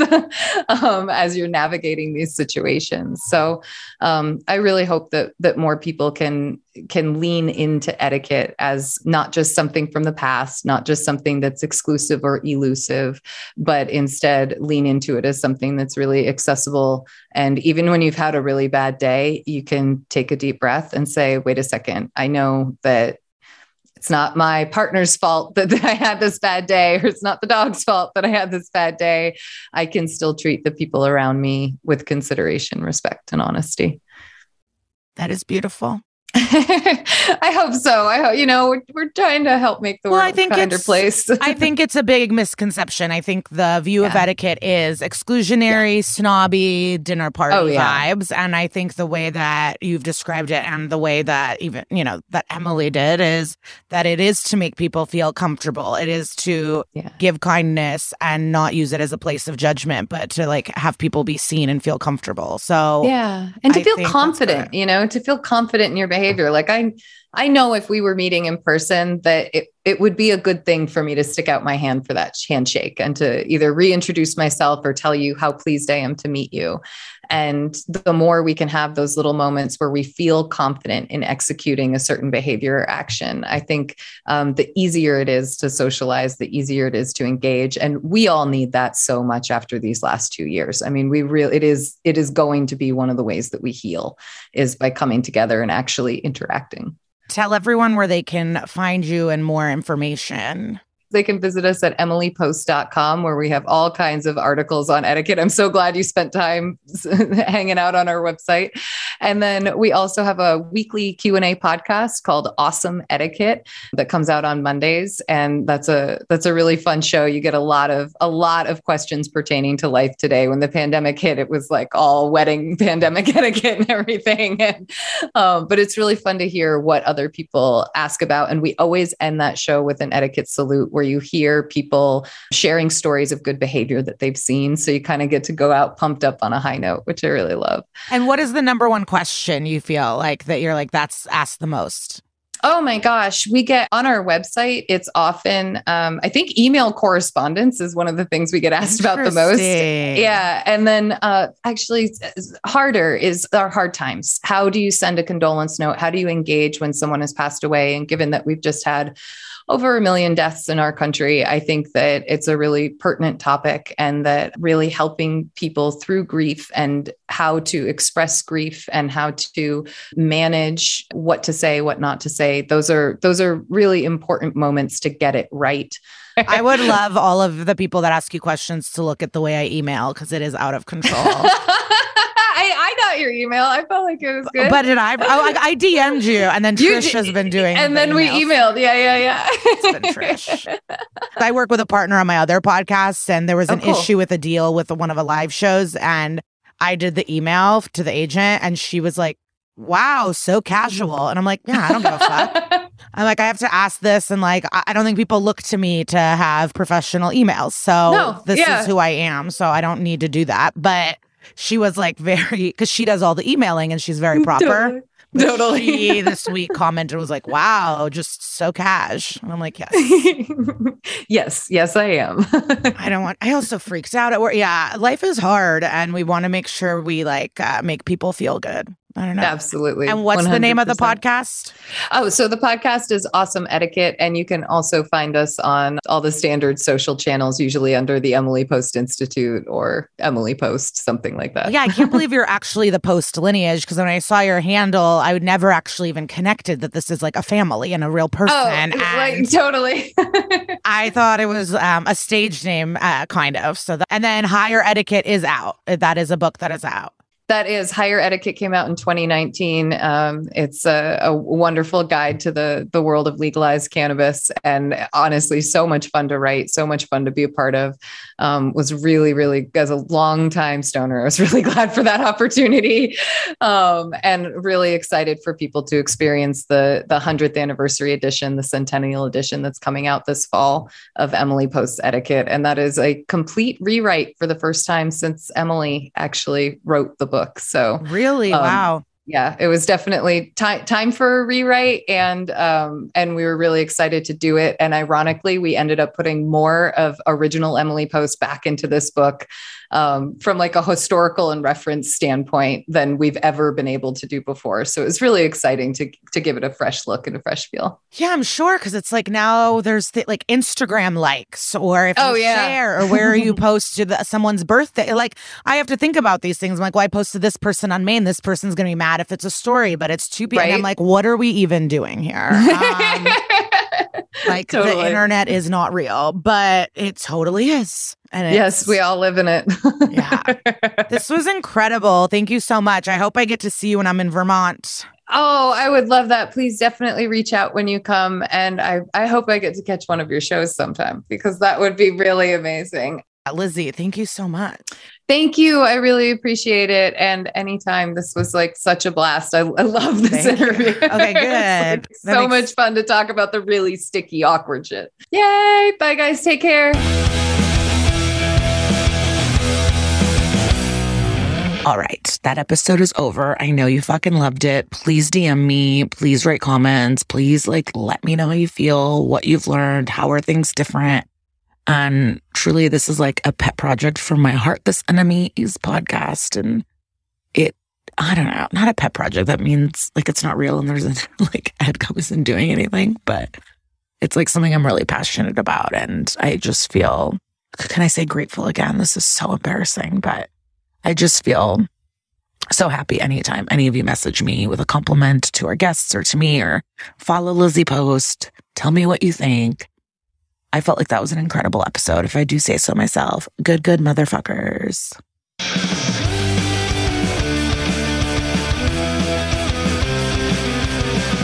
Enemies is a headgum podcast. Trish Hadley is our executive producer, engineer, and editor. Katie Moose is our supervising producer from Headgum. Me, Liza Treyger, I am also a producer. Hello. Thank you so much, Carly Jean Andrews, for the cover art. You're incredible. Jack Krause, thank you for the theme music. I love it. Please follow me on Instagram at either at Glitter Cheese or at Enemies Podcast. Tell us about your own enemies by emailing enemiesthepodcast at gmail.com or calling 323 677 1943. That was a headgum podcast.